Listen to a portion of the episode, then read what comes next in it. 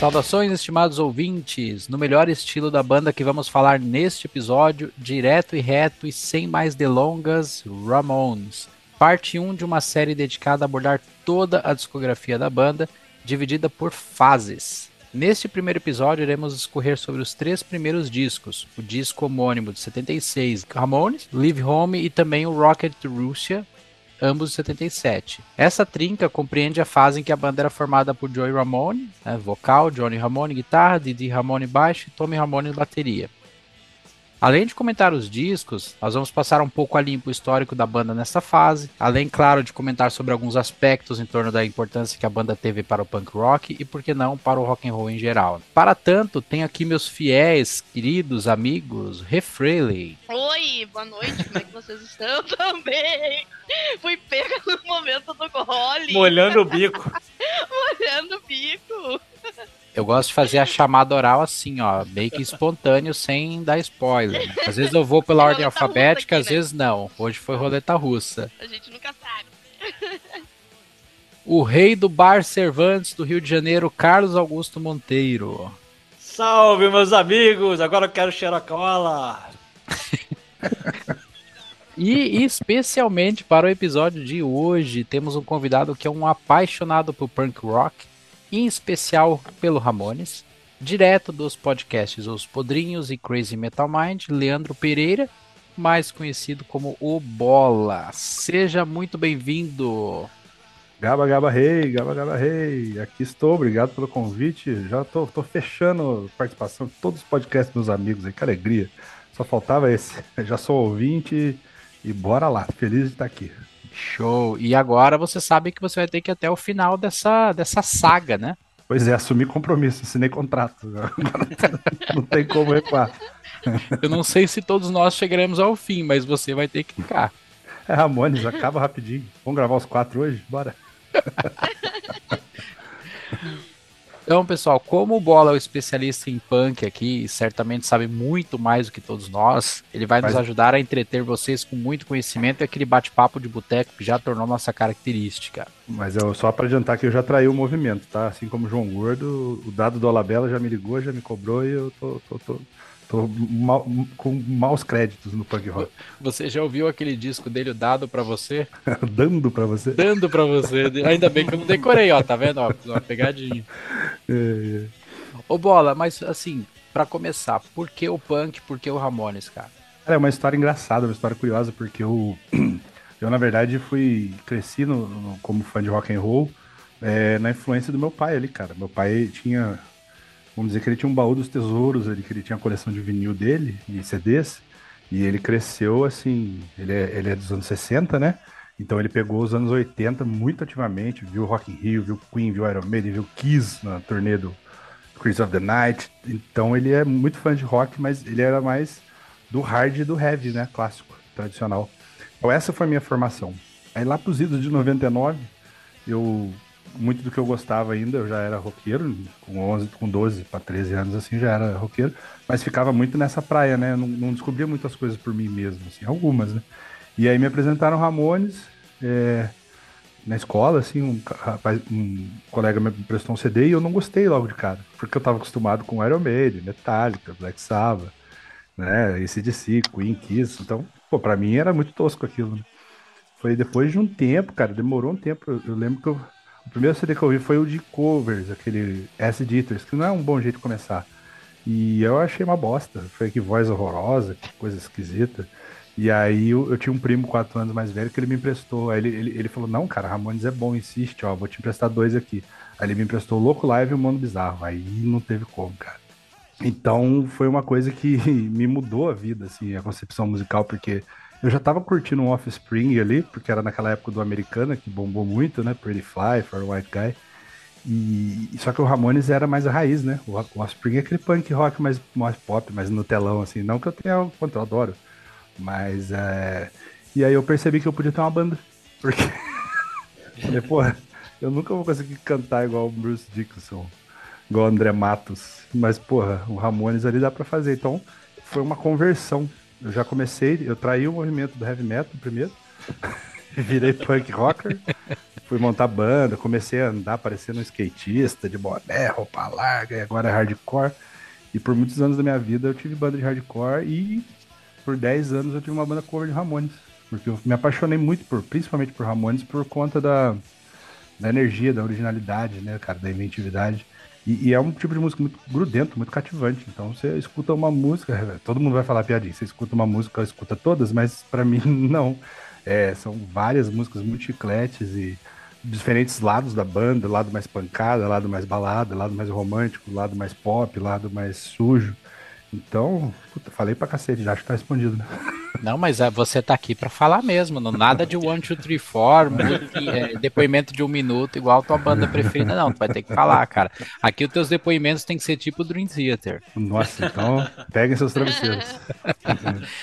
e tu, Carlos? Pô, na escola, uma amiga minha uma vez me apresentou o Ramones Mania. Ela era uma pessoa muito abastada, já tinha ido à Inglaterra, a Londres, e aí ela, pô, conhecia Ramones bem assim. Falou, pô, ouve aqui essa banda que é muito legal. E eu me apaixonei de cara, né? Logo uma coletânea como aquela que é muito boa.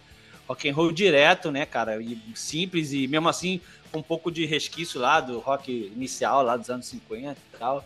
As letras muito loucas, nonsense, assim, eu, eu eu achei muito maneiro, gostei pra caramba de cara. E ao mesmo tempo, é, o Ramones tem coisas melódicas, né? Tem o pô, Bons Ghost Bitburg, né? Tem as baladinhas, que eles se inspiram nas, nas baladas dos anos 50 também. Então eu achava muito louca essa mistura, assim. Ao contrário do Bola, eu demorei a aceitar o Loco Live, assim, eu achava rápido demais. Hum, é. Mas, mas eu, eu curto, curto pra caramba. Eu gosto mais dos álbuns de estúdio mesmo, de qualquer banda, eu sou assim. Mas o Ramones, e o Ramones, cara, nos anos 90 aqui no Brasil, né? Quem, Nossa. quem assistiu aquele documentário Raw, né? Que é muito legal, mostra como eles eram gigantes, né? Porra, na Argentina, então, meu Deus do céu, bitomania, né? Então aqueles estavam muito grandes nessa época, nos anos 90, e vieram aqui muitas vezes, eu tive o privilégio de ver duas. E, e porra, muito foda, né, cara? É uma banda icônica e. uma Odeio, pena Carlos. todo odeio. mundo já tem. E o pior é que eu ainda lamento não. O pior é que eu ainda lamento, me arrependo de não ter ido naquele que foi com o Sepultura, na turnê do Chaos OD. Eles tocaram um circo voador aqui. Caralho. Esse eu não fui, mas eu fui naquele da bomba de gás lacrimogêneo, no Canecão, do Brain Drain, e fui no. E fui no Adeus Amigos, né? O último, 96. Saideira. Pô, só uma história curiosa antes da, da Rê falar. O, o Loco Live, quando eu peguei, eu era, como eu disse, né? Eu era acostumado com heavy metal, hard rock e tal. É, eu coloquei o play assim e tal, aí tava ouvindo, né? E, e pra quem conhece Ramones, né? Pra quem não conhece, é uma música atrás da outra, ligadas pelo 1, 2, 3, 4 e paulada, sem, sem tirar, sem parar. É, eu lembro que eu tava assim, pô, cara, que música legal, mas meio. Meio comprida, meio que não sai disso, né? Aí fui olhar no CD player, tava na quarta faixa, não tinha percebido. Juro que é verdade essa história. Aí eu, aí que eu fui começando a entender como era Ramones e tal. E tu, Rê, como é que começou? Cara, primeiro eu quero dizer que até o presente momento esse podcast tá só me favorecendo. Que eu só tô falando de banda boa. Eu quero ver o dia que eu tiver que falar de banda ruim. Aí eu tô muito ferrada. Porque. tá Mas a gente ainda essa não falou do. Nickelback? É, Ah, vai ter que cansar, vai, vai. Apoio. Gostar. Gostei dessa. Mas, cara, Ramones entrou na minha life como. Ah, outra coisa, né, gente? Tô aqui com três pessoas que manjam muito de inglês e eu não manjo Ih, porra nenhuma. Para, tô Vai de- ser um negócio a ladeira abaixo. aqui, aqui, aqui eu sou só brother, não sou professor. Tô de férias. Tá, então o negócio, ó, eu quero ver a festa que vai ser um caos. Eu ainda tô bebendo ainda por cima, então daqui pra frente é só pra trás. Mas enfim, Ramones eu conheci numa comunidade do Orkut que tinha antigamente, que era eu- I Love Punk, I amo, eu amo punk, coisa assim. E aí eu lembro que a foto da comunidade era o, o logo do Ramones. E eu não sabia o que era Ramones, não sabia o que era aquilo, só participava e tal. Aí eu fui pro Ares, quem lembra do Ares? O famoso Ares. Fui lá baixar música. Aí era uma surpresa, né? Porque era a noite toda pra baixar música. E aí é, não sabia o que ia ter ali. Ia ter, cara, ia ter o show, é Ramones Ah, no final, né? Ô, Renata. minha sorte. Ô, Rê, a noite, Pode inteira pra, a, a noite inteira pra baixar a música e quando chega tem um minuto e meio. né? É, tipo, cara, era uma merda, velho. Uma merda. Eu lembro disso. Se fosse a música certa, tava tudo certo, mas não era. Tu tinha um risco de nem ser a música original. Sim. E ainda meter um, um cavalo de Troia no teu computador, que corria aquele risco. Ah, velho. E nem, e nem existia, e nem existia o gemidão do Zap naquela época, imagina se existisse. Não, punk, literalmente, né? Mas em Drive foi assim, conheci, gostei, depois conheci mais a fundo. Aí, como uma grande parte do que eu conheci logo depois, eu fui trabalhar em um bar que tocava muito rock. E aí foi bandas covers, eu acabei conhecendo mais a fundo e foi paixão mesmo. Foi amor e até hoje também com Ramones. O meu primeiro contato com o Ramones foi na época que eu comecei a prestar atenção em, em rock de novo, foi no Mundo Bizarro, 92. Strength to Endure. Que uh, passava bastante o clipe, a música estava na rádio e tal. Só que eu não gostava de, de muito de, de punk. E, e, eu gostei muito menos quando eu li uma entrevista do Johnny Ramone metendo o cacete no Iron Maiden. Ele falou mal do Iron Maiden. Ele falava mal de todo mundo. É. Depois a gente pode falar. Eu quero explorar mais a personalidade de cada um deles, tá? Mas ele falou muito mal do Iron Maiden e eu fiquei muito puto da cara. E eu era fãzaço de Iron Maiden, assim. Falei, quem é esse cara? Quem ele acha que é para falar mal da minha banda? e o Iron Maiden vem na época do Fear of the Dark, né? Que puta. Ah, amo. E aí eu, cara, enfim, curtando a história, eu só fui prestar atenção mesmo muitos anos depois, cara. Sendo bem honesto com vocês, assim, passei a respeitar mais através dos olhos e dos ouvidos do meu filho aqui com 15 anos que começou ah. de uns anos para cá a ouvir e aí ele descobriu Legal. e aí ele, pô, ele começou a reverenciar e tal. E aí eu comecei a mostrar para ele, falei, pô, na, na condição de pai, eu vou ajudá-lo a, a, a, traçar o caminho, vou apresentar os discos e tal. E aí depois, quando a gente chegar no discos, nos discos, a gente pode falar um pouco mais, mas. Mas, cara. Você, é... me, você me deu um clique agora. É, isso aconteceu comigo com o meu pai. Porque como ele era a zona de conforto e o que ele manjava era aquele, aquela hardeira do, dos anos 80, inclusive farofada, hein? Meu pai tinha vinil de Wasp, vinil de saca de, de, de Motley Crue, ele tinha Shadow of the Devil. É, não, meu pai, ele, ele tem um gosto muito, muito bom, modéstia à parte. E ele, mas ele não gostava de punk, né, cara? E, e, então, ele começou a gostar de Ramones por minha causa, porque eu comecei uhum. a virar muito fã, Legal. tive banda cover. Hoje em dia ele é um cara que gosta, vira e mexe, ele me dá uma carona, eu entro no carro, tá com o som Ramones no carro, eu falo, caralho, eu apresentei isso pro meu pai, olha que doido. Sim. Legal.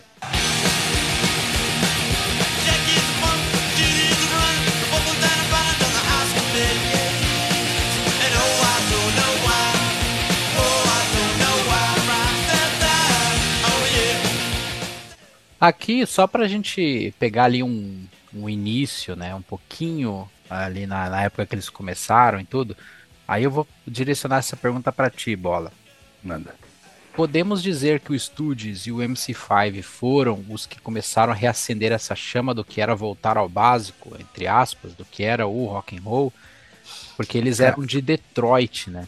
Então, assim, reza a lenda que as bandas de lá, principalmente as dessa época, aí, tinham um certo tipo de amargura, né? Era uma cidade, assim, meio industrial, né? Aquela é. coisa toda, né? Então, enfim, as bandas eram meio duronas, né? Tinha uma fama, assim, de serem meio duronas e tal. É, não, cara, com certeza, cara, porque o que acontece, né? O, o Studios e o MC5 foram bandas que nasceram da insatisfação a satisfação com que a, a, música que rolava, né, com a situação política, social, o tédio, né, clássica 1969 do, do, do Iggy Pop, que né, não tem nada para fazer esse ano, ano que vem vai ser pior. Aí tinha as músicas lá No Fun. Então eles, eles, eles eram insatisfeitos com o rock mais progressivo, mais psicodélico dos anos 60 e eles resolveram voltar pro básico. Pô, rock and roll é, é Chuck Berry, é é rockabilly, só que eles começaram a fazer de uma maneira mais suja, mais agressiva, né, cara? O, o Joey Ramone, se você para prestar atenção, tem muito de Pop na voz dele. É, assim como eu, eu, consigo ver um pouco de Mick Jagger também, fazendo referência ao Lacute, de 80 anos do, do Mick Jagger. Mas é sim, cara, e eles foram influenciados diretamente no Ramones, porque, novamente, pode ter passado um tempo, né? Talvez uns 10 anos, mas o cenário era, é o mesmo ou até mais mais grave, com rock progressivo bombando, banda fazendo vinil triplo e jams intermináveis e solo de teclado, solo de bateria. Os Ramones falaram: não, a gente gosta do Stooges, a gente gosta do MC5, a gente quer fazer o rock básico de novo. Então, se não existisse Iggy Pop e do Stooges e MC5, não existiria punk rock, dá pra dizer com total certeza. É, ninguém pode contestar né, o fato de que eles não eram músicos conhecidos por virtuosismo, né? Mas sim uhum. por criar algo, algo, original, né? Então Sim. eles, eles se inspiraram muito nos anos 60, né? Quando tudo era o básico, né? Arroz com feijão ali. E eu acho que o Ramones, na, na sonoridade deles, eles tentaram trazer de volta o espírito, né? Do bom e velho rock and roll. E eu acho que eles acreditavam que o punk era o canal condutor para tanto. Uma É. vez que ele- eles mesmos condenavam as bandas que, segundo eles, é, até vi numa entrevista, né? é, entre aspas, fazia músicas para os pais, né? Então, É. eles, até, eles até citaram Styx, Foreigner, né? Então, era isso, eles, eles incrementavam muito a música, né, para poder tocar nas rádios, era aquela coisa plastificada, aquela coisa inventada, né? Enfim, né? O que, que tu acha? É, eu acho que o, ele- muito se atribui a eles serem os pais do punk, né? O Ramones, assim, a, a primeira banda punk rock, porque eles foram os primeiros a lançarem um disco, assim, é, com aquele pacote completo, aquela sonoridade de one, two, three, four, pau acorde para baixo e, e- e música rápida e básica. Foram eles os primeiros. Não quer dizer necessariamente que não tinham mais bandas nesse estilo ou parecido com isso, né? Existia a cena no, no- em Nova York, que era onde o Ramones é natural, lá no CBGBs, só que era meio doido, uma coisa não tinha muito a ver com a outra, né? A galera fala cena do CBGB, aí você você tinha Blonde, que não é punk, Television, que também não é punk, e Ramones, que sim é punk. Então, assim, o, o- dá pra dizer que a primeira banda punk em pacote completo, como se fosse assim, mais ou menos igual Black Sabbath foi pro heavy metal. Primeiro disco, existiam músicas pesadas, hard rock pesado, nos anos 60 até. Mas o primeiro disco de heavy metal foi o homônimo do Black Sabbath. O primeiro disco de punk rock foi o homônimo do Ramones de 76. Então, é, eu acho que eles foram os pais nesse sentido, tá ligado? Concordo muito. É interessante essa cena do CBDB. CBDBs. CBGBs, tuas Heineken não ajuda agora. É, pois é, já passei por original, pô. Aí Que, dá aquela- aliás, aquela deixa- desacelerada, assim. Eu vou só contribuindo aí, eu, tu pega o gancho e fala o Cid, Cid, Bid, é isso? Eita porra, como eu tô sóbrio aqui, eu vou falar. É BGB. É, o nome é Country Bluegrass and Blues, o nome do lugar, tá? Vai Deu lá. certinho, né? Deu certinho. Agora foi. Momento Lacult, ó. O próprio nome do lugar já mostra que aquelas bandas eram todas é, diferentes entre si, mas eram também eram diferentes de tudo que estava tocando nas rádios, né? Então acho que isso é que unia elas, né? Aquelas É. bandas que em princípio não tinha nada a ver uma com a outra, né? Talking Heads, Blonde, Ramones, mas eram bandas que estavam todas meio que fora do, do- do mainstream ali. Sim. Ah, cara, eu imagino assim, ó, que pra época, eu, eu sou apaixonado pelos anos 60, pelos anos 70, enfim, anos 80 e tudo mais. Mas imagino que pra época, pra quem era jovem naquela época e tava com muito Pink Floyd, ah, acho que Doors também teve nessa época, mas Doors não sei se isso se enquadra, mas Pink Floyd principalmente, o rock progressivo em específico, imagino que deva cansar pra época, não agora, porque eu amo. Mas sempre aquilo, riffs muito longos, coisas muito de se conectar com a música para te entender o que o artista tá querendo passar e tudo mais, né? Beatles tava com o Sgt. Peppers, enfim, tudo mais. Então eu acredito que Ramones veio na época certa, na hora certa, no momento certo, porque daí ele quebra um pouco essa casca de riffs extremamente longos e uh, eu não acho cansativo, mas tem gente que acha cansativo. Então é aquela coisa acelerada, rápida pro jovem da época. E aí lança esse movimento que se perdura até hoje, que é o, o movimento punk, e é exatamente isso, né? De tipo, que existia algumas coisas parecidas, mas eles foram os pioneiros, né? Eles foram que, de- que deram a cara a tapa e que mostraram que não necessariamente tu precisa ser um músico bom pra tocar. tipo, tu não precisava ser um grande baixista, um grande guitarrista, um grande vocalista. Basta tu querer fazer e acontecer. Que eu acho que é o punk na sua, na sua verdadeira essência. Sem É, dúvida. minha opinião, modesta opinião, cachaceiro. Não, modesta e correta, porque é isso mesmo. Eu, inclusive, eu peguei, capturei essa mensagem e fui e fui montar minha banda também. Não era um grande, não era um grande vocalista, mas fui. E cara, são poucos, são poucas bandas assim que você você pensa assim, essa banda mudou o curso da história da música. O Ramones é uma delas, cara. O Nirvana foi lá no Nevermind, o- o Van Halen primeiro, né, que mudou a história da guitarra, o Black Sabbath primeiro. O Ramones com o primeiro e com, com os outros também mudou a história da música, cara. Foi, tava todo mundo indo pra, um, indo pra um lado, o Ramones falou, pô, peraí, a gente vai por aqui, ó. Aí a galera foi atrás. O que tem de influência no Ramones em todos os, todas as bandas que vieram depois, né? Seja de rock alternativo ou de grunge lá na frente, ou po- pop punk, é tudo filhote de Ramones, cara. Jaqueta de couro, cabelo comprido, calça rasgada com All-Star. Star. Quantas bandas, até de metal, não usaram esse, esse, esse, esse outfit? é É. muito influente. E Hoje, Os virtuosos de metal usaram esse. Sim. e naquela Hard época, rock, Até hard. O que a gente conhece o The Hard, que tem influência punk. Pode É. não ser aquele punk descarado, Sim. mas tu vai Sleaze, ouvir, né? tu vai, tu vai reconhecer que tem uma veia punk e É. principalmente uma veia Ramones, mais do que o movimento punk, É. uma veia Ramones. E, e é muito fácil hoje você fazer essa analogia, mas as- voltando no passado, a gente está fazendo esse contraponto do que era o virtuosismo e do que era muito polido para a época. Para eles foram muito difíceis porque eles tiveram que pavimentar todo o caminho, né? Uhum. Para depois as, as bandas que a gente conhece hoje, que a gente pode citar que vieram muitos anos depois, é, encontrassem um, um caminho já mais confortável para trilhar, né? E eles é, foram muito ressentidos com isso e morreram muito com ranço disso, cara, porque o Ramones, assim, eh, o Carlos estava falando de- da- do fenômeno deles nos anos 90, aqui, na América Latina. Na própria casa deles, nos Estados Unidos, eles não eram grande coisa. Eles Não. tocavam no estádio do River aqui na Argentina e voltavam lá para tocar pra, em clube. Eu vi uma entrevista um tempo atrás, é, em algum podcast que eu não vou lembrar o nome, que, que um cara falando assim, cara, eu, eu, eu acompanhei o Ramones, acho que em 87, quando eles vieram, e aqui eles lotaram um show de mais de 8 mil pessoas, algo assim, tipo um número bem generoso, e chegaram lá nos Estados Unidos, era 300 pessoas. É, pois é. Os caras Então- viajaram de van até o final da vida, cara. Nunca tiveram um tour bus, assim. Eles não eram uma banda grandona. Eles são muito influentes e são até hoje reverenciados como pais do, do, do estilo e tal. Mas, cara, eles morreram muito puto, porque os Sex Pistols, os The Clash, por exemplo, ficaram maiores, ou sei lá, o pop punk nos anos 90, os Green Day lá encheram as burras de grana, e eles meio que tiveram que ralar até o final da, da carreira pra conseguir, E sei muito- lá. E muito por conta da hipocrisia dos Estados Unidos, né? É. Os Estados Unidos muito hipócrita, tipo, porque lá na Inglaterra o pessoal foi, apoiou a causa e tal, É. tipo, fizeram crescer a banda. Nos Estados Unidos, os caras lá foram hipócritas e, felizmente, de fato, eu o, o Joe, acho que fala isso na, na biografia dele, alguém fala em alguma biografia sobre essa, É, é, essa lástima, né? é o que eu ia citar ali no. Tem um documentário End of the Century Muito conta a história deles em que eles, que eles comentam isso. No começo de carreira, e nos Estados Unidos eles não decolavam, né? Não tinha, eles não acreditavam na banda. Eles foram para Inglaterra e lá eles, eles provaram uma outra realidade, né? Lá eles foram tratados igual deuses. É. E quando eles voltavam para os Estados Unidos era aquela, ela era um contraponto totalmente radical.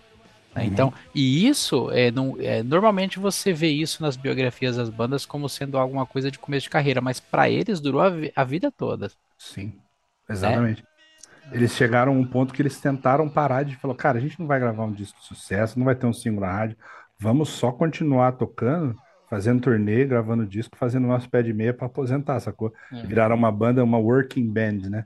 E você pode ver, Sex Pistols e Clash estouraram mais, mas duraram isso aqui, ó. O Ramones durou uns bons 20 anos ou perto disso. É muito doido, né, cara? Você vê assim que, que um absurdo de, de- de gente que usa camiseta achando que é marca de roupa e a banda nunca foi enorme, né, cara? É uma, é uma certa injustiça, é um negócio amargo, né, cara? Eles morreram amargurados com isso e eu, e eu vou morrer amargurado de nunca ter podido ver eles ao vivo, porque quando eu comecei a virar fã, foi em 98, 99, logo 2001, a banda já tinha encerrado as atividades, né, mas pô, aí você vê, o Black Sabbath voltou com o Ozzy, Kiss voltou com a formação original, falei, cara, o Ramones vai voltar também, aí o Joey morre em 2001, aí abriu a porteira, né, cara, aí começou a morrer todo mundo, falei, caralho, nunca vou ver, consegui ver um show do CJ Ramones solo, e olha lá. E literalmente eles ralaram até o final, porque tem aquela história que eles tinham a oportunidade de fazer mais uma turnê na América do Sul, que o Johnny queria fazer e o Joey já não queria mais, né? Já devia estar tá baleado lá com a doença, e tal, já estava cansado. E Total. aí isso foi mais um motivo de briga entre eles, né? Mas você vê, até o final eles, eles tiveram que, pô, não, tem que ir para América do Sul, que é lá que a gente ganha dinheiro, não sei o quê. Então, Uhum.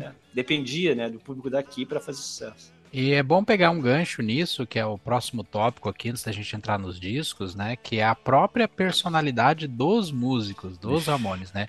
E aí a gente tá falando do- dos que eu citei no início do episódio, né? Que é o, o Joey, o Johnny, o Didi e o Tommy, né? Não, vamos falar desses quatro personagens Tá. aí, tá? Original. Todos falecidos. É, que, Todos falecidos. que é a, perso a personalidade que eles tinham, né?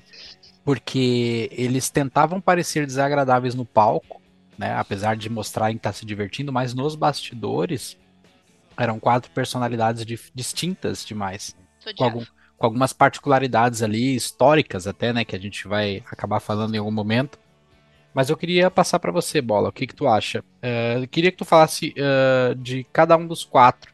Qual a tua perspectiva, assim, eh, tua- de cada um deles, assim, o que que tu acha? Não existe certo ou errado aqui, tá? Tua percepção. Primeiro é que é um milagre essa banda ter durado tanto tempo.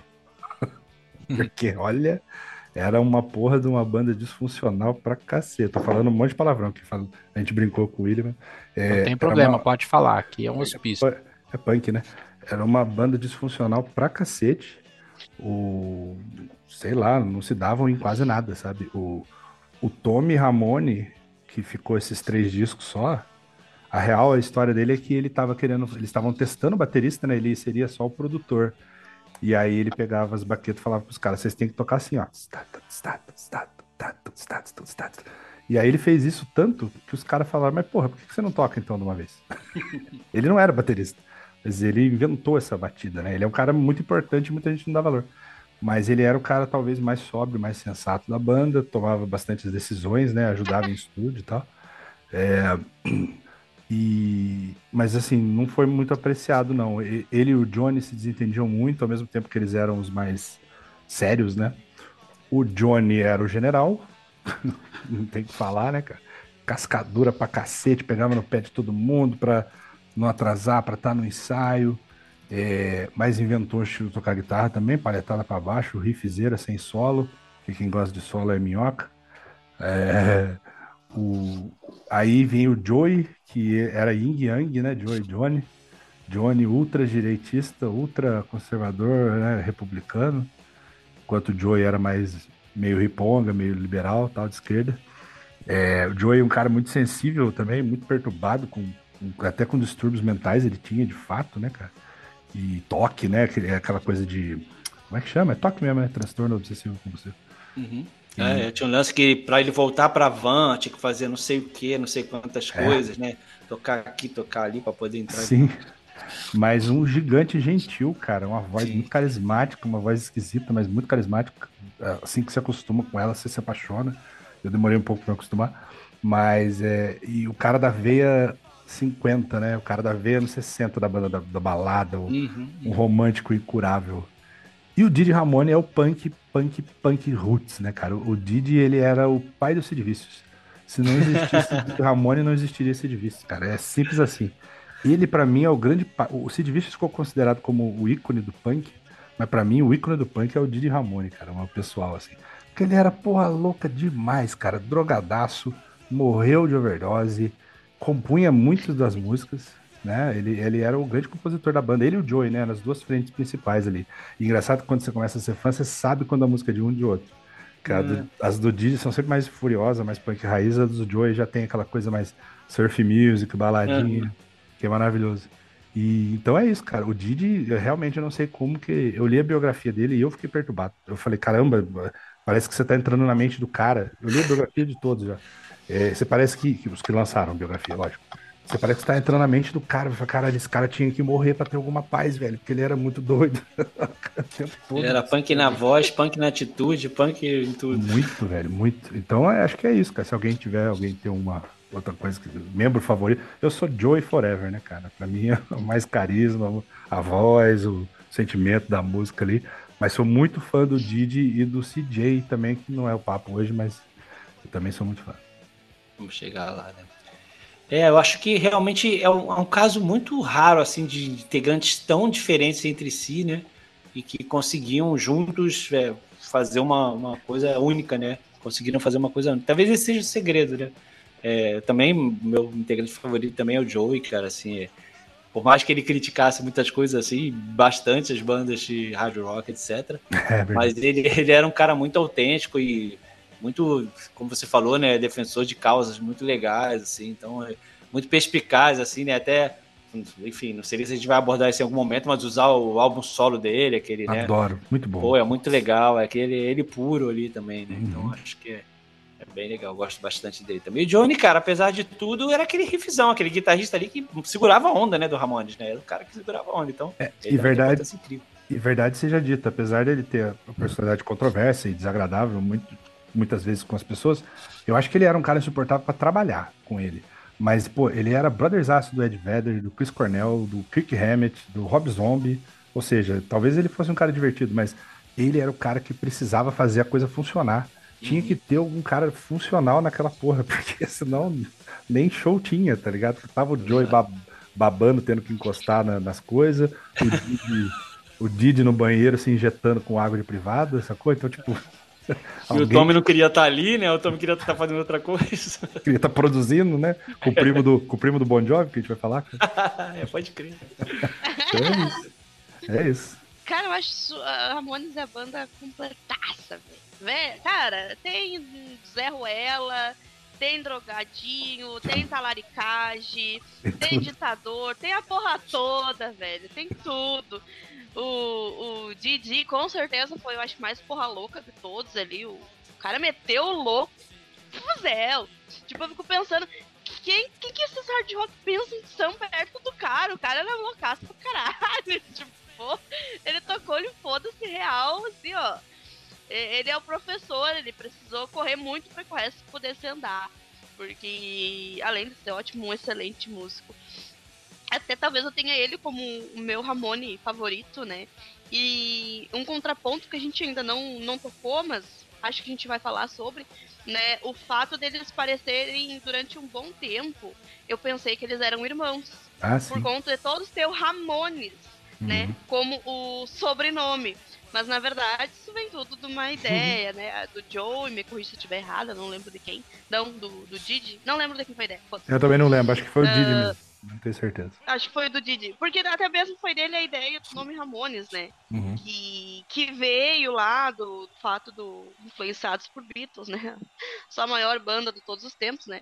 Ah, influenciados pelo Paul, porque o Paul usava o nome lá, Paul, é, não sei o que, Ramone. É, porra, Lembra? mesmo. Era Paul, Paul Ramone, né? Ele usava no- nos hotéis para não ser reconhecido, aí o Didi achou legal e falou, ai, meteu um Ramones e ideia de gênio. Cara, é um nome fácil de pronunciar, bom de marcar na cabeça, e aí todos eles viraram Ramones, né? Uhum. Então, durante um bom tempo eu pensava que eles eram irmãos, até descobri que eles, cara, eles ficaram acho que 20 anos sem se falar. Mas quando subiu no palco, fazia a coisa funcionar. Uhum. Então, perfeito. Né? Ah, Mas meu, acho que meu Ramone favorito, já que a gente tocou nesse assunto, talvez seja o, o, o Didi. Porque eu acho ele muito porra louca. É. E eu adoro as composições dele também. Ah, Era porra louca, né? E adoro as composições dele também. E cada um tem a dupla que merece, né? Se a gente tinha Lennon McCartney no passado, ah, o Keith e, e Jagger, enfim, o, o Steven, como a gente falou naquele episódio, o Steven Tyler e o, e o Joe, e aqui a gente vai ter essa dupla como compositores que funcionavam super bem, Isso aí. apesar de ser odiado. A, a- a questão da- dos irmãos, eu, eu nunca. Eu, eu- acho que eu não, não tive. A percepção que eu tive é que eles eram latinos, por alguma, por alguma coisa, mexicano, sei lá, por causa do Ramones. Quando eu era criança, eu achava, assim. Mas é. E a, a questão da, da, da uni- uniformezinho, né, cara? Os caras se vestirem parecido, corte de cabelo e tal, isso tudo ajudava a criar essa imagem de, de irmãos, né? É, Muito, cara, eles, eles funcionavam muito bem nesse quesito, mesmo pras capas dos discos, né? De tu Uhum. ver, assim, aquele cabelinho cogumelinho, a mesma cara de. Porque eles passavam muito a ideia de, de gangue, né? Eles não passavam a ideia de. Ai, olha como nós somos friends, mais que friends, somos amigos. Não, a gente é uma gangue, a gente. eles tinham muito isso também. Antes de entrar na, na minha análise dos membros, só fazendo dois comentários sobre isso que vocês estão falando. Um paralelo entre Beatles e, e Ramones, a gente vai no- na segunda parte falar do End of the Century, quando eles foram produzidos pelo Phil Spector. Sim. Aí teve uma treta, dando um spoiler. Mas ah, o outro é sobre o visual. Teve outra banda que copiou muito bem isso. Não copiou a sonoridade, mas a questão da estética de igualdade para os membros, quem arrisca? Surgiram muitos anos depois. O cara, sei lá, vários Slipknot que vocês gravaram um pouco. Não, não, Não esqueçam do Oasis. Todo mundo tinha que Ah, usar aquele cabelinho. É. Estilo. O Oasis nem configura a banda, né? Ah, é. Todo mundo tinha que usar o cabelo igual o Liam Gallagher. Não esqueçam disso. Faz sentido. faz sentido. É. Nem, nem lembrava dessa bandinha da garagem. Guardado as devidas proporções, tá? É. Mas eu gosto muito de Oasis, tá? Deixa isso pra outro episódio. O pior é que eu gosto, mas os caras são tão babaca que eu até, É, eles são até- trouxa. eu até falo mal deles por eles serem muito cuzão. Mas sobre o- os membros, o Joey, é, é aí a análise que se faz é o seguinte: quando começou, aquele rapaz cheio de, de problemas, né? Ele tinha é, transtorno obsessivo compulsivo, tinha toque ferrado. Segundo o que os caras da banda diziam, ele era o tipo de cara que era insuportável ter por perto. Aquele cara que se descia uma escada, ele simplesmente voltava se ele achava que ele não, não tinha pisado em todos os degraus, os degraus, né, no caso. Ah, mas ele tinha aquela aparência meio frágil, doente que, e feio, mas que num primeiro momento isso, isso era evidente, mas que na ótica das pessoas que trabalhavam com ele, eu até estava vendo umas entrevistas que eles falavam, olha, no primeiro momento eu tô julgava que ele era feio, que ele é aquele cara ah, magricela e tal, mas aí eu tentava entender por que, que as mulheres gostavam tanto dele, por que, que, que projetavam nele aquele ídolo. E aí, sob os holofotes, no palco, de uma certa perspectiva, eles olhavam, cara, esse cara ele tem, ele tem algo especial no visual dele, né? E ele era um cara mais tímido, introspectivo, mas ele era muito inteligente. E eu acho que de todos eles, eu acho que era o cara que tinha um um, se, um senso ah, pop musical muito muito aguçado. É, ele era muito influenciado por isso. E eu acho que isso transparecia muito na voz dele. Aquela voz meio adocicada, sabe? Uma voz meio pop. Que era, que, que era até um contraponto ao estilo da música, né? Que era um Yep. som mais estourado, né? Uma coisa mais, Suja. mais, né? mais suja, né? mais agressiva e tal. E o Johnny, eh, por meio das entrevistas, se evidencia que é um cara.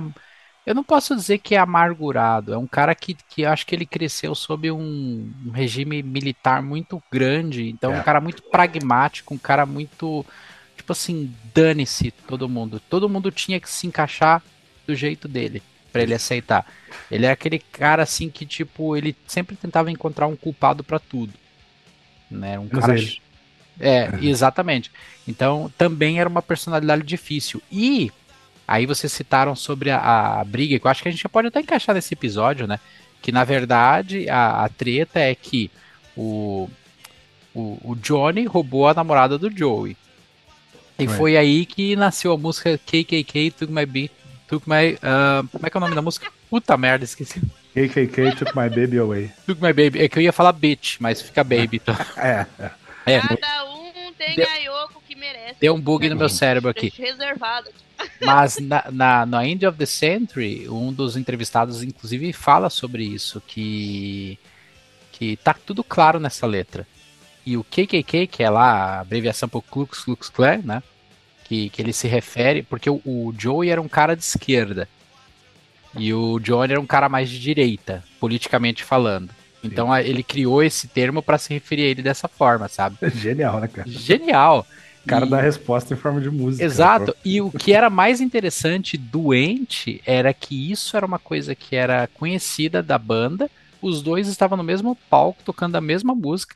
O vocalista mandando essa mensagem pro cara que talaricou ele. E eles estão lá mandando ver, entendeu? É porque a música era É mais importante que tudo. História. É isso que eu falei lá pra trás, sabe? E, e aí, um personagem que vai entrar lá na frente, no segundo, que é o Mark Bell, ou para muitos o Mark Ramone, ele comenta que quando eles faziam a- as excursões, quando eles, eles entravam na van da banda, diz que era um silêncio horrível.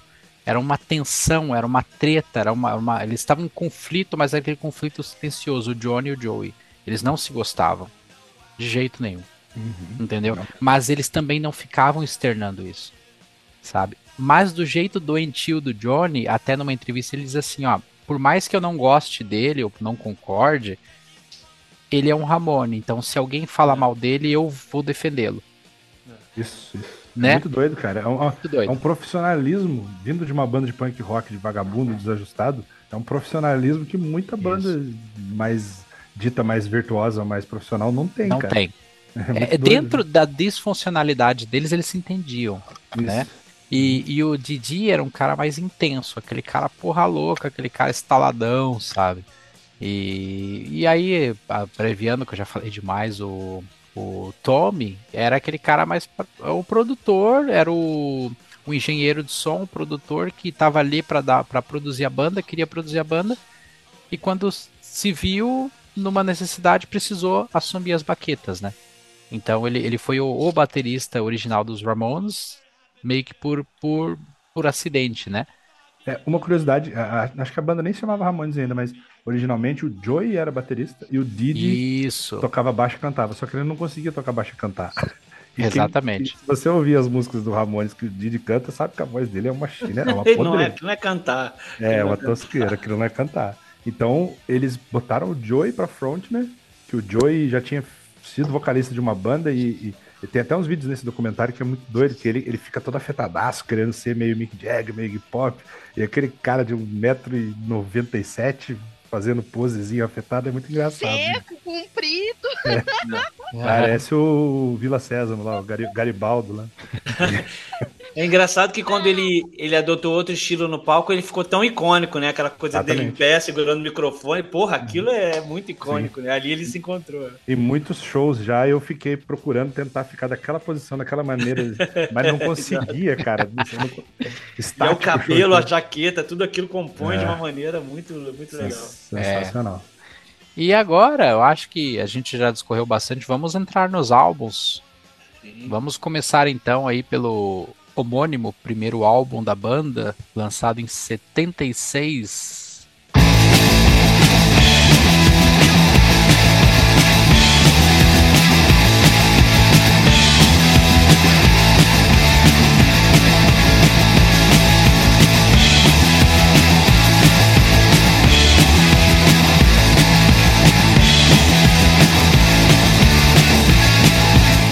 Leandro, bola, passo pra ti a palavra. O que, que tu acha desse disco, cara? Cara, fazer um exercício aqui. Imaginem vocês em 1976 colocando esse, esse bolachão na, na vitrola. Cara, imagina os primeiros acordes de Blitzkrieg Bop, aquela sujeira, a guitarra de um lado, o baixo do outro. O baixo parece mais alto que a guitarra, aquela guitarra. Saca? E o que, que é Hey Ho, Let's Go? O que, que é essa voz? Ninguém tinha ouvido nada parecido, cara, na época. É muito doido. Eu já vi vários depoimentos, tipo, o vocalista do Dead Kennedy lá falando. Pô, aquilo era maravilhoso, aquilo pra, pra, né, pra ele, né? Claro que muita gente torceu o nariz e tal, mas aqui você tem a, realmente o, o, né, pariu ali o punk rock, a capa, a foto do clássico deles no muro, com as calças rasgadas, jaquetas de couro, um disco de 14 faixas com 28 minutos, é, gastaram, sei lá, 6 mil dólares, gravaram em uma semana e mudou o rumo da música, só isso. As suas faixas de destaque consegue ou não? É tudo bom? Cara, esse disco é uma coletânea, hein? Eu comparo muito com a estreia do Kiss, que é uma banda que logo no primeiro disco já largou várias músicas que foram até o final da, da carreira, né? Se, se é que o Kiss vai acabar mesmo. É, o Ramones também, cara. Até o último show tinha cinco, seis músicas desse disco. Blitzkrieg Bop é o hino máximo, né, cara? Todo mundo conhece. Até quem não gosta de rock. A minha filha de 4 anos pede pra ouvir Ramones e fica falando Hey Ho, Let's Go comigo, sabe? E, mas assim, eu sou muito fã de Havana Fair. Eu adoro essa música. Eu acho que ela tem uma melodia vocal engraçada, divertida. Baby Baby Louco, Baby Baby Mambo. É, eu gosto muito de Judas a Punk, que é o minimalismo. Esse disco é assim, o Ramones é minimalismo, né, cara? O que, que é a letra de Beat on the Bread? Bata no moleque, bata no moleque, taco de beisebol. Oh yeah. Acabou. É muito doido, cara. É muito, não tinha letra assim na época. Ninguém era tão doente assim. Mas e, uma outra favorita que eu, que eu, que eu também tenho é a, a 50 Third Third. Que essa Mas peraí, aí, vamos pegar um, um, gancho aqui. Momento Language and Culture. Esse título é difícil. É, aproveitar a presença aqui do host, né? Aproveitar fazer um jabazinho aqui. O nosso Não, mas o meu mestre é o Bola, tem que perguntar para ele. Não, eu tenho dois, eu tenho dois professores de inglês aqui hoje e eu hum. quero saber qual dos dois pronuncia melhor essa música, o título Ai, dessa música. Eu vou fazer é, a gincana do Gugu agora. Vai lá, Bola. Como é, que, como é que é o nome dessa música? 53rd and third. Porque se você não pôr THzinho, você tá falando troço, cocô, third. E tu, Carlos? 53rd and third. Lá, tá vendo? E tu, Rê, vai como? Travou, Maite! A Rê fez igual o ídolo dela, esse Fred agora. Eu vou fazer então aqui uma, vou ajudar. Nós vamos chamar ela então de 53 com 3. 53 com 3. Que é, na verdade, essa música, o que eu mais gosto nela é a história, porque ela é a esquina. É, os Estados Unidos tem essa questão de não ter. Estados Unidos não, né? Nova York. Tem, tem essa questão de não ter, né? O, as ruas não têm nomes, elas são numeradas no, no original, né? E aí a esquina da 53 com a 3 é onde o Didi se prostituía, vejam só, oh, para conseguir dorgas. Ele vendia o corpinho dele para conseguir dorgas. Meu e aí a letra, a letra conta uma história, não se sabe se é autobiográfica até o fim, que ele tava lá e ele não era escolhido nunca, e, tá ligado? Ficava puto com será? isso. E aí, no fim das contas, o cara quer, e aí na hora ele não consegue, e, e me puxa uma faca, ele passa a lambida e fala assim, aqui é macho, sai fora, tá ligado? Então é uma, é uma história muito doida. Tem, o trecho, né, que ele conta essa parte da história, é ele que canta, né, não é o Joey. E aí você vê que a voz dele é, é totalmente... Didi, né? É, ó, Then I took a razor blade. Você vê que a voz dele é totalmente fora da caixa. E tu, tipo Carlos? O que, que tu acha desse álbum aí, cara? Cara, um super clássico, né? Eu, eu ouvi ele hoje, assim, fiquei impressionado como é pauleira atrás de pauleira. E ao mesmo tempo tem aquelas coisas que são clássicas do Ramone, por logo a terceira música já é a Wanna Be Your Boyfriend, né? É uma baladinha linda, né, pô? Que lembra as baladas dos anos 60 e tal que é lindinha. Então, ao mesmo tempo, o Ramones mostra nesse álbum tudo que ele é, né? E se eu fosse escolher uma não, duas músicas não muito óbvias que eu adoro nesse álbum, é Now, Now I Wanna Sniff Some Glue, né? Que é hum. os adolescentes entediados que, ah, não tem nada para fazer, vou cheirar cola, então, né? que, que mostra muito isso, né? E outra que eu adoro também é Today You Love, Tomorrow the World. Eu adoro esse hum. refrão. Today You Love, Tomorrow the World. Eu também adoro essa música. Adoro, adoro. Maravilhosa. Você vê, veja bem, eu falei de minimalismo antes. A letra de Now na Sniff Glue. Agora eu quero cheirar um pouco de cola, agora eu quero ter alguma coisa pra fazer. Todos os isso. garotos querem cheirar cola e querem ter uma coisa pra fazer. Acabou, a letra. É isso. e eu diria que ela é a música prog do Ramones. Porque ela, na música, eles contam até oito, não até quatro. Ah. é verdade. Aliás, a, música, a maior música desse álbum, com maior duração, é I Don't Wanna Go Down to the Basement, 2 minutos e 40 segundos. Olha aí, Parece, parece zoeira, né? Mas é verdade, amigo. E tu, Rê, o que, que tu acha do álbum? Acho que a Rê gosta, a Rê gosta da, da Wanna Be Your Boy. Mas antes dela falar, eu só vou alertar uma coisa. Ela vai dar a opinião dela, mas ela vai dar um jeito, de alguma maneira, de pôr o Guns N' Roses no meio. Só observa. não vou Não, não tem Guns nesse disco, infelizmente. Tudo bem. Cara, esse disco eu acho que eu comentei com os guris, né? Com, com o Carlos e com, e com o William. Até esqueci o nome do host. e com álcool não faz a vida da pessoa. Esquece o nome dessa pessoa. Que parece que esse disco tá ligado no, no, no duas vezes aquele do WhatsApp. É tão frenético e rápido que ele é. Ele, ele, ele é rápido e rasteiro. Quando tu, tu pensa que tá começando, ele tá terminando. Mas é um disco excelente, cara. Puta disco da estreia. Hey Ho, Let's Go Forever. Pode nem saber quem é Ramones, mas tu vai comprar uma camiseta. Não vou dizer a loja, porque ela não tá nos pagando, mas chamada Hey Ho, Let's Go. Né? E, e é muito foda, é muito massa.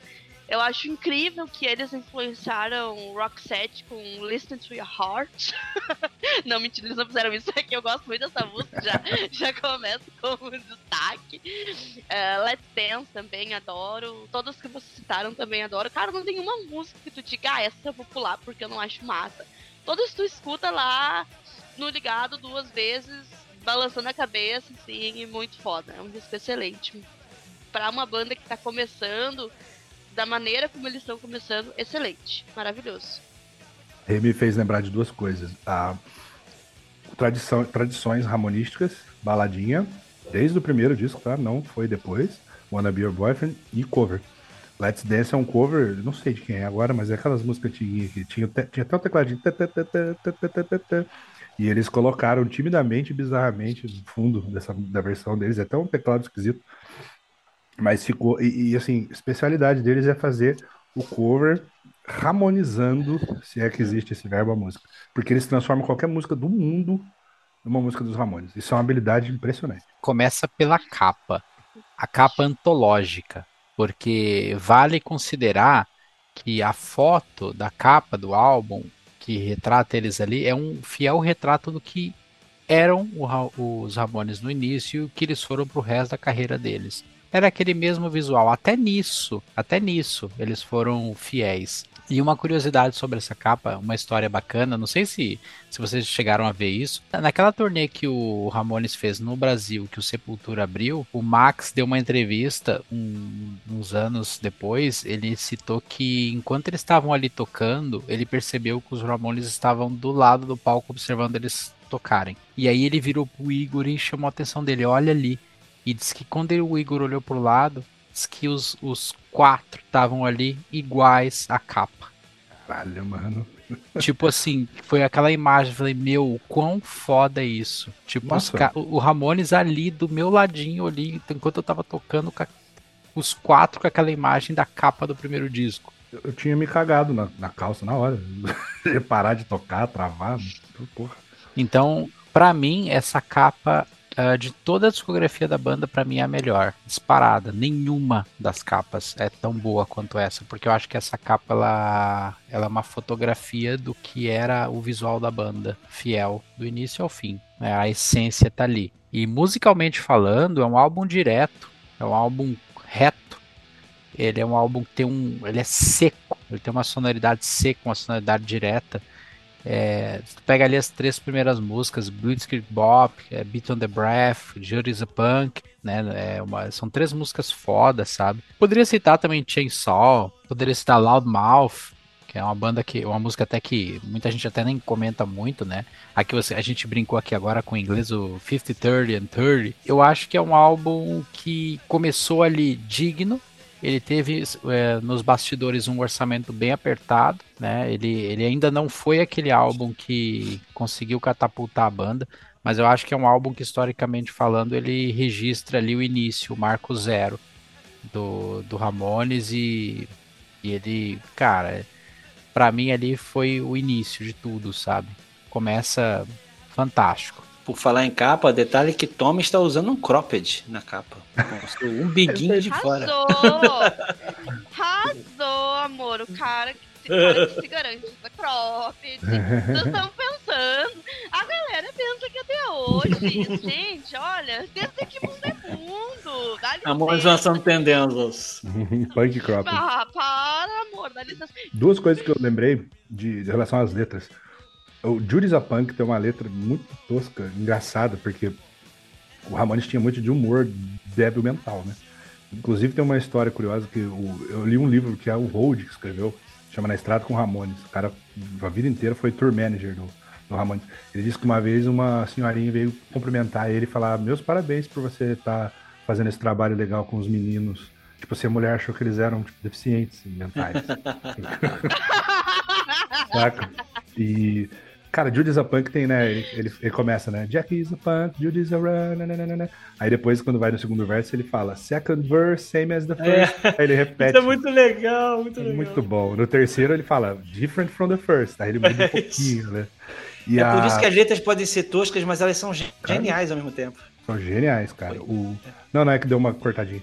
O... E a Today Your Love, Tomorrow the World, o Carlos que gosta é, o, a, o pessoal não queria que eles falassem arma nazi. Uhum. Porque o, o Didi, ele, é alemão. Ele é nascido na Alemanha, acho que ah. pai é alemão e mãe americana, se eu não me engano. Mas foi para os Estados Unidos. E aí na, a letra é sobre um alemão que é zoado, que não se encaixa. E ele fala, né, arma nazi, scheiße. E acho que scheiße é merda em alemão. Então, o pessoal falou, não, não, não pode falar isso na letra. Eu falei, não, vou falar, pô, a gente vai falar, é uma crítica e tal. Bem legal. Legal, eu não sabia dessa curiosidade do Didi. Tem aquela música que é I Was Born to Die in Berlin, né? Exatamente. Que ele escreveu, né? Então tem a ver. Vamos então para o segundo álbum da banda, lançado em janeiro de 77, Leave Home.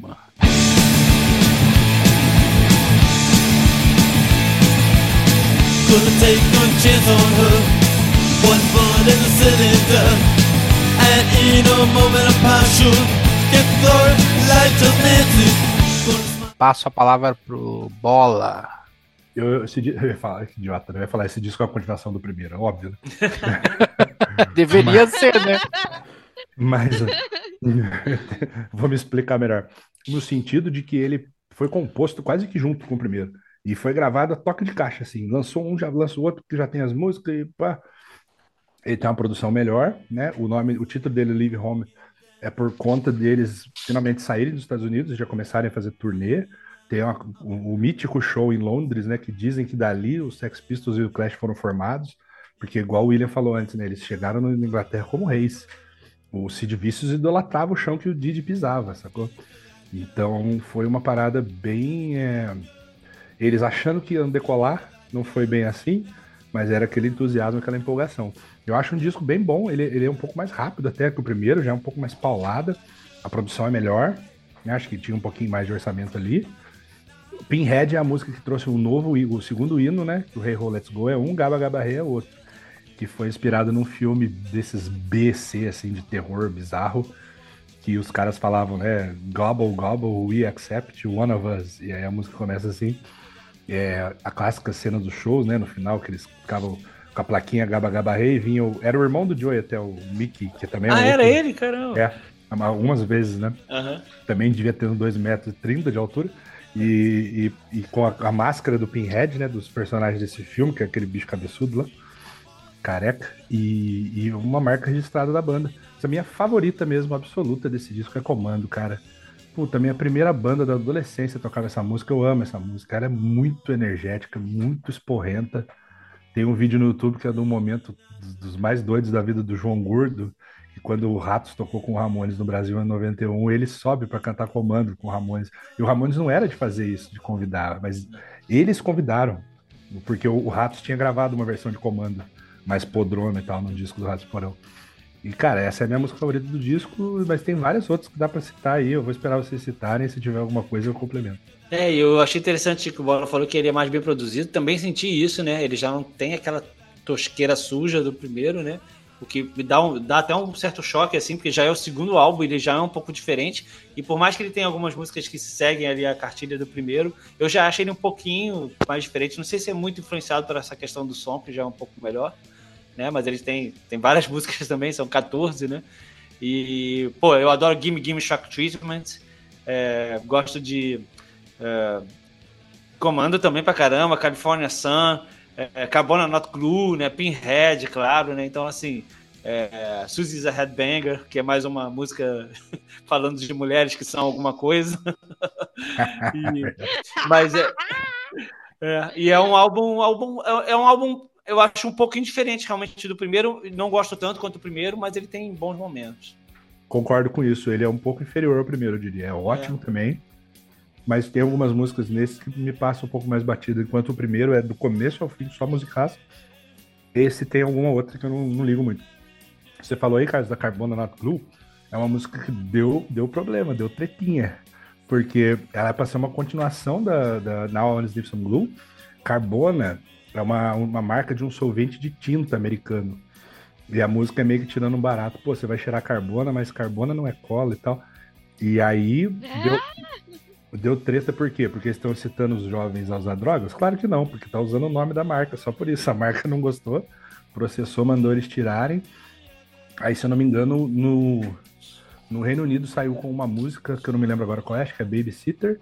E nos Estados Unidos é, já saiu já com o Chinesa Punk Rocker, que veio entrar no Rocket Russo. Então, dependendo da versão que você tem, o Chinesa Punk Rock tá nos dois, tá no segundo e no terceiro. Mas eu acho maravilhosa a Carbonato Blue, uma pena que teve esse BO aí. Ela ficou um pouco mais renegada a um lado B da banda, mas eu gosto, É, interessante, porque quando eu fui conhecer ela muitos, muitos anos depois também, assim, que eu não, não me lembrava que ela, nem que ela existia. Eu também. sentido. Legal, cara, eu concordo com vocês no sentido de que entre o primeiro e o segundo eu prefiro o primeiro. Porque eu adoro disco cruzão, eu sou, eu sou apaixonada por discos com, com baixa renda, esses discos que o pessoal não tem grana e lança assim mesmo, cara, são os discos que eu tenho mais carinho e amor, não sei porquê, mas é uma coisa que me agrada bastante. Living Home, dou destaque pro cover que eles fazem do Skid Row, não, mentira, eles não fazem, ó, mais uma sacanagemzinha, I Remember You, que é uma música que eu gosto bastante né, desse disco, eu acho uma música muito massa. Vou provocar, e vou eu, provocar. como provoca. É melhor que a do Skid Row, hein? Ai, não é não. Eu adoro Skid Row, mas eu I Remember You nunca me desceu. eu gosto bastante, não posso falar. Cara, e eu, como uma boa baladeira, né? Não posso, não posso, como diria o nosso host, né? Não posso ser uma baladinha que eu tenho que me esfregar, é, sou eu, muito prazer, tudo bem, tudo bom. Ho, é, eu não sei se é assim que fala, mas é. Ho, ho, I, lo, I love. não. É, I love here so? Isso? Isso, É Love Her Soul. pronuncia mesmo? Yeah. Cara, na, a letra dessa música nada mais era que um cara que se apaixona por alguém que encontra no Burger King. É, se apaixona na lanchonete, pro, pro, se promete juras de amor eterna. Então, obviamente, eu vou adorar essa música, com certeza, né? Então, cara, a música foda, eu gosto bastante dela. Suzy is a Headbanger também eu gosto bastante, ma- mas essas são as que eu tenho mais destaque, assim, são as que eu mais gosto. Eu gosto desse disco, não é que eu acho ele ruim, longe disso. Mas é que comparado ao primeiro, eu acho o primeiro melhor. Uma coisa que eu, eu acho que foi o que o, o Joe disse uma vez, certa vez, que ele disse assim, ó, que quanto aos takes das músicas, né, sobre o fato delas serem gravadas uma única vez. É, se ela ficou bom de primeira, tu não precisa gravar de novo, não precisa gastar, é o teu dinheiro que tá indo embora. E isso eu acho muito legal, até da... legal, muito legal, legal, muito legal, mas enfim. É, pelo fato de que, tipo, esse disco é um exemplo disso que ele falou logo em seguida, né? Porque, tipo, ah, se num take ficou bom, por que, que tu tá perdendo dinheiro, tempo, fazendo outro take? Então, eu acho que esse disco tem muito disso também, que ele é um disco que tem, eu acho que, mais investimento do que o primeiro, obviamente. E ele, ah, ficou bom no primeiro, então tá, vai, vai, vai, tá bom, tá, tá lindo assim, vai que vai. É tipo que nem eu aqui com o meu inglês, sabe? Vocês entenderam o que eu falei? Entenderam? Então tá bom, então vai. Então, segue a vida, segue o baile. Muito bom. É, o... E é engraçado que o I Remember You não é cover do Skid Row, mas o Skid Row Não, tem, um não é. co- tem um cover de Ramones, que é Psychotherapy. Que o Rachel Mola, o Rachel Mola é muito fã de Ramones. E o agora. Rachel é a prova viva, né? A gente, né, William? A gente até falou isso no. Sim. Acho que não sei se a gente falou isso naquele nosso episódio que a gente fez. Vão lá ouvir nosso episódio que a gente fez. Por favor, ouçam, porque não ouviram? flopou, flopou. Ninguém quis saber daquele episódio. Eu ouvi. Ah, olha aí, ó. É, Viu, gente, mentiroso? O William mentindo, só pra fazer trabalho, fazendo de coitadinho, depois eu tô, eu, tô, coitado. eu tô criando oportunidades, ganchos pros ouvintes voltarem pros episódios antigos. Mas o, o Rachel andou de van até, até agora, acho que anda de van ainda, né? Ele usa muito essa coisa do Ramones e tal. Falando em, em cover e em balada, mas mantendo a tradição, temos What's Your Game, que é uma baladinha. Até prefiro a, a que a Rê falou, a I Love Her Soul, é bem mais Ah, eu legal. É, What's Your Game é mais, mais lentinha, mais romântica ainda, mas é meio chatinho, eu acho. E, e California Sun é um cover maravilhoso, cara. Eu não sei quem canta original, mas é uma música bem americana, né? Bem. O Ramones é uma banda muito americana, né, cara? Você começar a ler do músico falando Surf. que conhecia. É, surf total, né, cara? Se Surf começar, Total. se começar uma letra falando que conhecia a mina no Burger King, é muito americano, né? Nos anos 70. né? Muito. Paradinho na fila do refrigerante. Pra enfatizar que pegando, pegando o refil pela sétima vez, né? Eu vi, eu vi um achei um registro aqui de The Rivieras. Deve ser, né?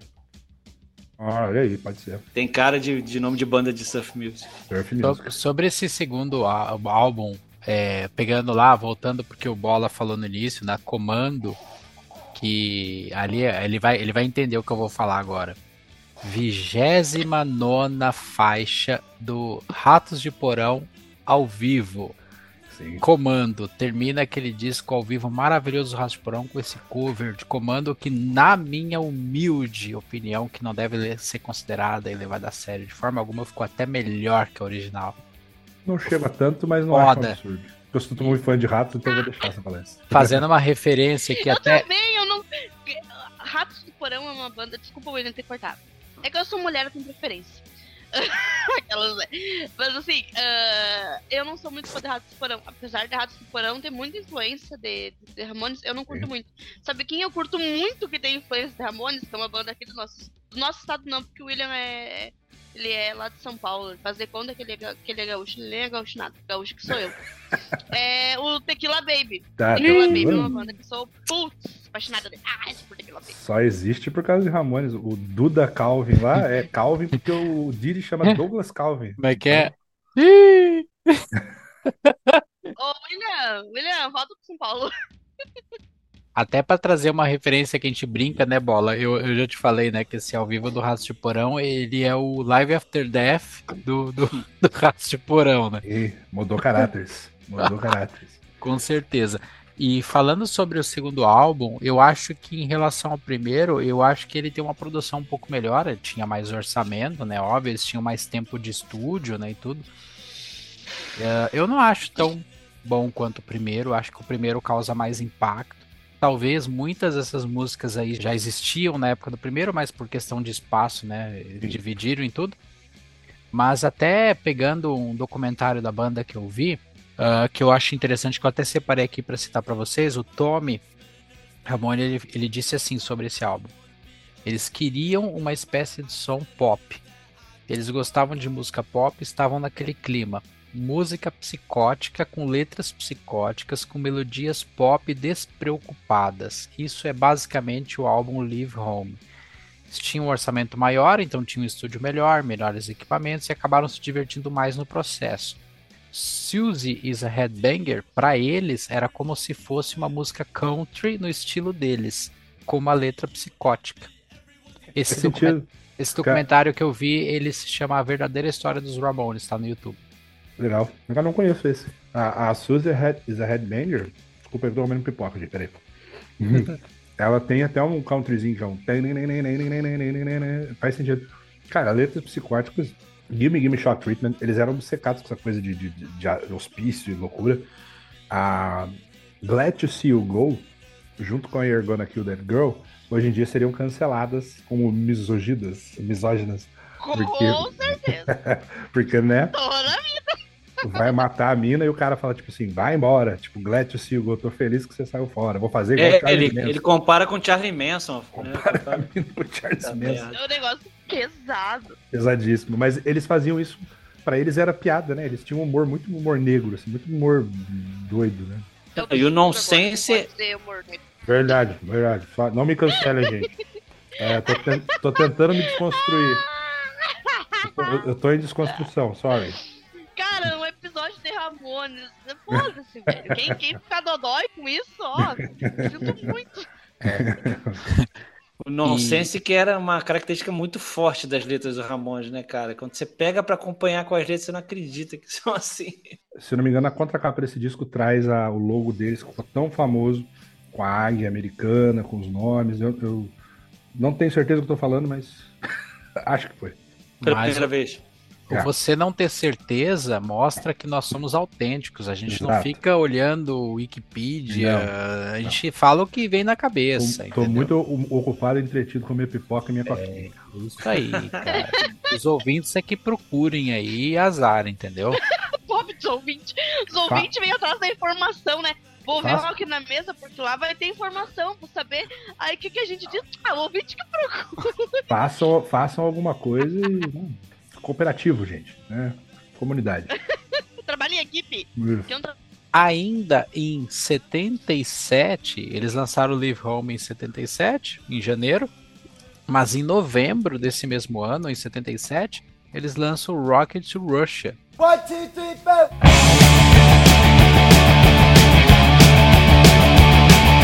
Shooting at a rhythm on my bubble door. The sun is out and I want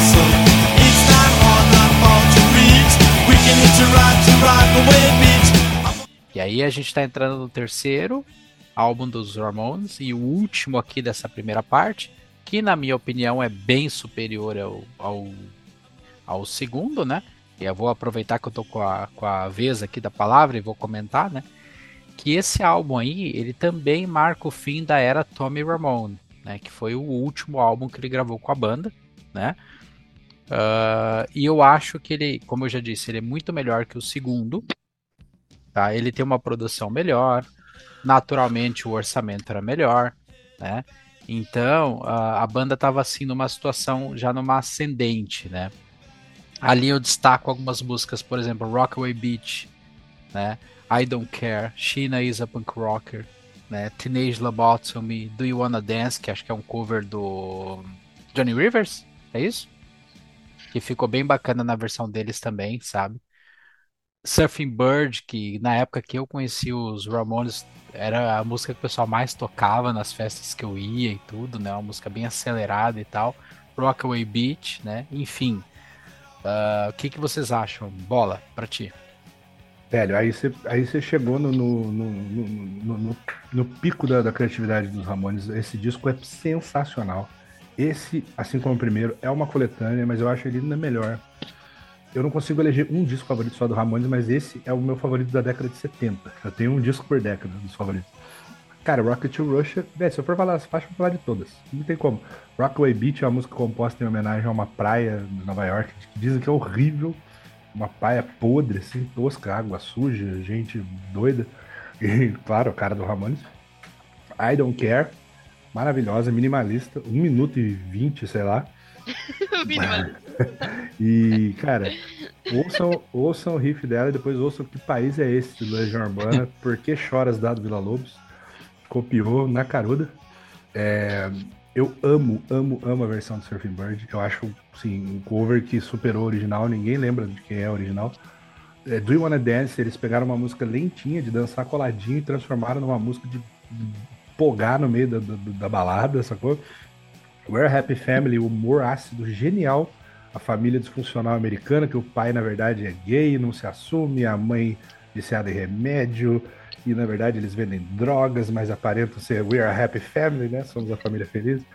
Cara, maravilhoso esse disco do início ao fim.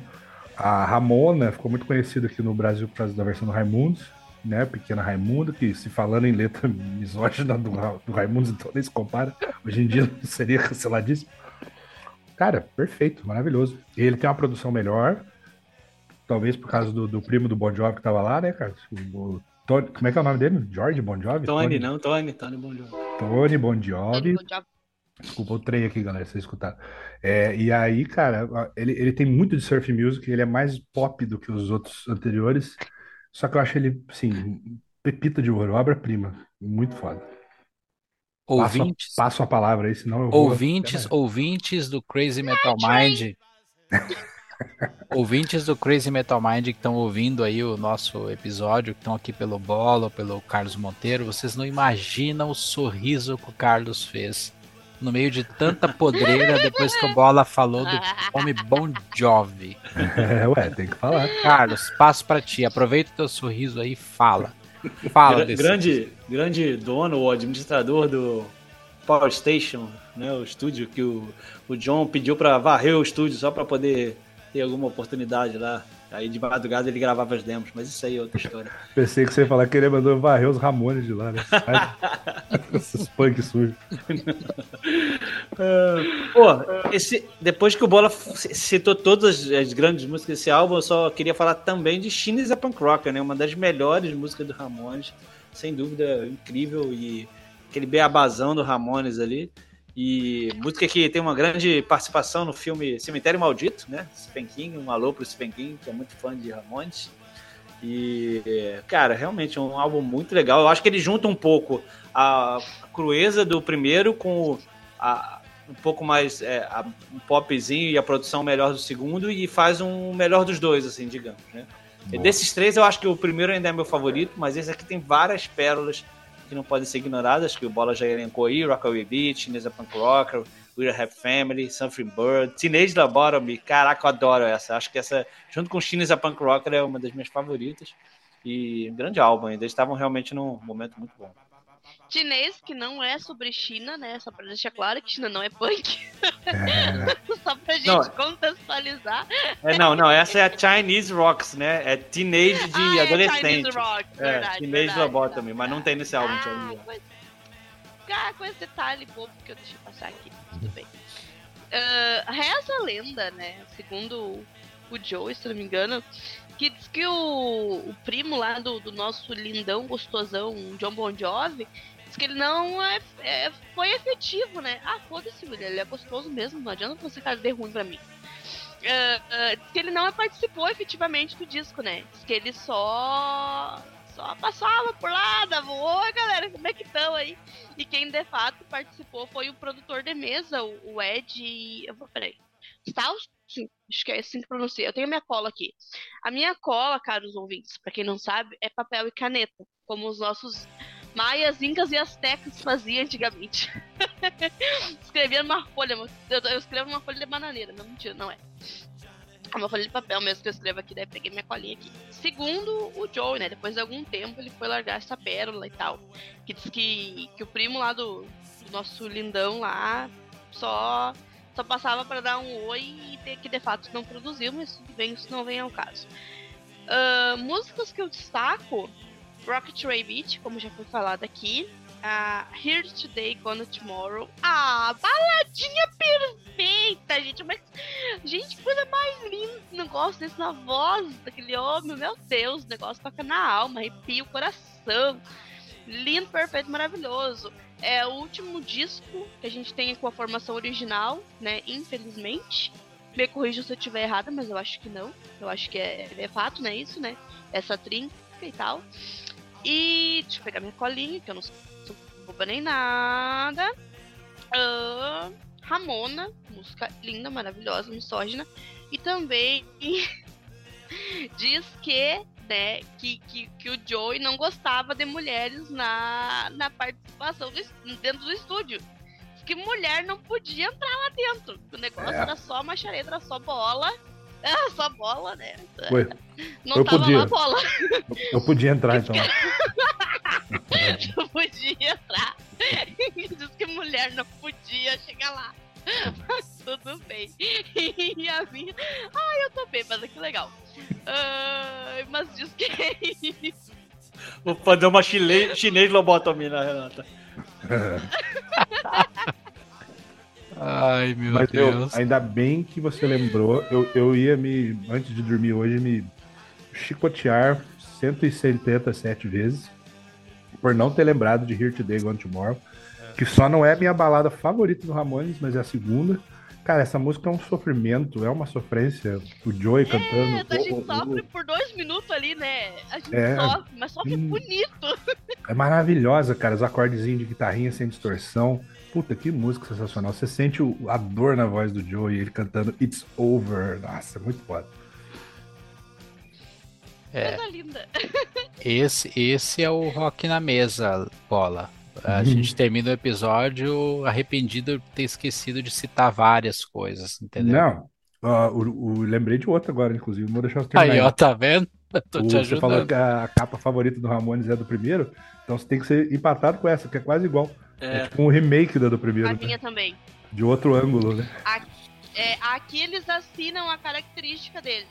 É. Ó, nossa capa é isso aqui, ó. É o, é o logo bem escrito ali que a gente consegue entender perfeitamente o que tá escrito. Uhum. Mete uma jaquetinha, bem, né? Tô aqui de boa, só com minha jaquetinha de couro carérrima, que hoje em dia é muito cara, não sei como é que era na época. Meu All-Starzinho, um, mete uma blusinha, uma calça jeans, toma, sociedade. É isso que a gente tem que oferecer. Vocês querem comprar? Uhum. É tipo basicamente isso. E, e mas assim, o, eu... Tom, vai lá, Carlos. O Tommy não está mais usando cropped aqui. Ele está usando uma camisa preta que cobre toda a barriga. O Johnny deve ter repreendido ele. Para, É. que isso não é coisa de homem, né? Que o Johnny era o direitão. Para, Mas- vamos parar. Mas a última historinha, então, totalmente aleatória, foi como eu conheci. Eu tive esse CD, né, em físico, e eu ouvi até furar. E a maneira como eu escolhi ele foi muito aleatória. Eu tenho um primo que é fãzão de sertanejo, cowboyzão, gosta de rodeio, pá. E por algum motivo ele tinha três CDs de rock lá que ele me doou, porque ele falou, ah, não ouço mesmo, tá aqui. Era o primeirão do Raimundos, o, o Facelift, primeiro do Alice in Chains, e o Rocket to Rush. Foi assim que eu conheci ele. Então. Ó. obrigado ao sertanejo, obrigado ao meu primo peão. Pra dar um fim aqui no assunto, normalmente nas sagas a gente não fala de ao vivos e nem de coletâneas, porque a gente acha que os álbuns de estúdio é o que realmente importa, né? Mas eu vou fazer uma citação aqui, porque nós estamos falando aqui Na de. verdade, quem estabeleceu essa regra foi tu, né? É, porque é eu que tenho que me virar nos 30 pra apresentar, então eu tenho que encontrar o jeito pra eu apresentar aqui. Cada entendeu? um. Cada É. um tem seu Ramone que merece. É verdade. Ela tá punk hoje, tá desa- desa- desafiando a autoridade. É, tá, Tá demais. Tá Mas tá tudo certo, não tem problema. Mas assim, ó, eu queria só fazer uma citação breve do ao vivo It's Alive, que na verdade ele foi lançado em 79 e ele foi o último registro do Tommy, Tommy Ramone, né, na banda em 78, né, que ele saiu do grupo, e ele não gostava das longas turnês que a banda vinha fazendo e tal. E aí eu deixo aí uma continuidade pro próximo episódio que no lugar dele entrou um cara chamado Mark Bell, o Mark Ramone, O peruquinha. o peruquinha. Eles falaram tequila, tequila Baby, ele tocou com Tequila Baby várias vezes, né? Sim. Tocou? Com Raimundos também. Cara, se eu não me engano, vai estar em. Ai, gente, alguém vai estar em Porto Alegre agora. Ai, eu tô... Acho que é o Mark, Pra, acho que é o Mark. pra cá. O É. Mark, o Mark vai estar em Porto Alegre. Só Ele vive no Brasil. Como, É. todo, como todo ex-membro de banda, é importante estar no Brasil direto. Mas, gente, acho que é isso. Eh, Foi um episódio podreira, curto, grosso. Prometo para vocês, ouvintes, que eu vou. eh, talvez eu não tire nada da edição, vou deixar ele nu e cru como ele é, Podreira. como, como os- o, o punk rock merece. E bola, cara, brigadão aí por, por ter vindo aqui eh, nos prestigiar e por trazer o teu conhecimento. Esperamos então a continuidade desses episódios, né? Que você volte aí. Com certeza, da nossa parte tá, tá tu volta, a gente começa aí a, a segunda parte em breve, né? Considerações finais, quer deixar alguma. Quer divulgar tuas redes aí, quer divulgar teu trabalho, quer falar um pouquinho dos seus podcasts, fica à vontade, cara, o espaço é teu. Pô, cara, sensacional. Valeu aí por, por esse presente que é falar de Ramones. Ainda mais que a gente vai limpar a discografia inteira, cara. Isso, puta, pra mim é um sonho. Eu tenho, sempre gostei muito, não tenho muito com quem falar. Uhum. Apesar de ter tido banda cover, já se desmanchou. Mas é, cara, é, acompanha lá Crazy Metal Mind, vira e mexe tô lá, os podrinhos quinzenal nas plataformas. No Instagram, Leandro Obola, tudo junto. Aulas particulares de inglês também, quem quiser. Estamos aí. E, pô, cara, agradecer. Braille. Ah, mano, a gente precisa conversar ainda. É. E, pô, cara, sensacional. Agradeço aí, o prazer. Carlitos, já grande amigo. Rê, divertido demais. Quando quiser continuar a saga, me chame que estarei aqui gritando Hey Ho, let's go na orelha de todo mundo. Teremos o segundo em breve. E nada mais justo. ah, gostaria até de terminar aqui o episódio falando das nossas redes, né? Que não falei no início. Então acessem lá o Instagram, o Twitter. Ah, os links estarão na descrição do episódio. Estamos aí lançando um grupo no WhatsApp também para você ouvinte que quiser nos, nos acompanhar também, interagir um pouco mais, trocar uma ideia com a gente e tal. A Refrele tá aí com essa missão de colocar o link no ar, tô aí convencendo ela a fazer, ela vai fazer.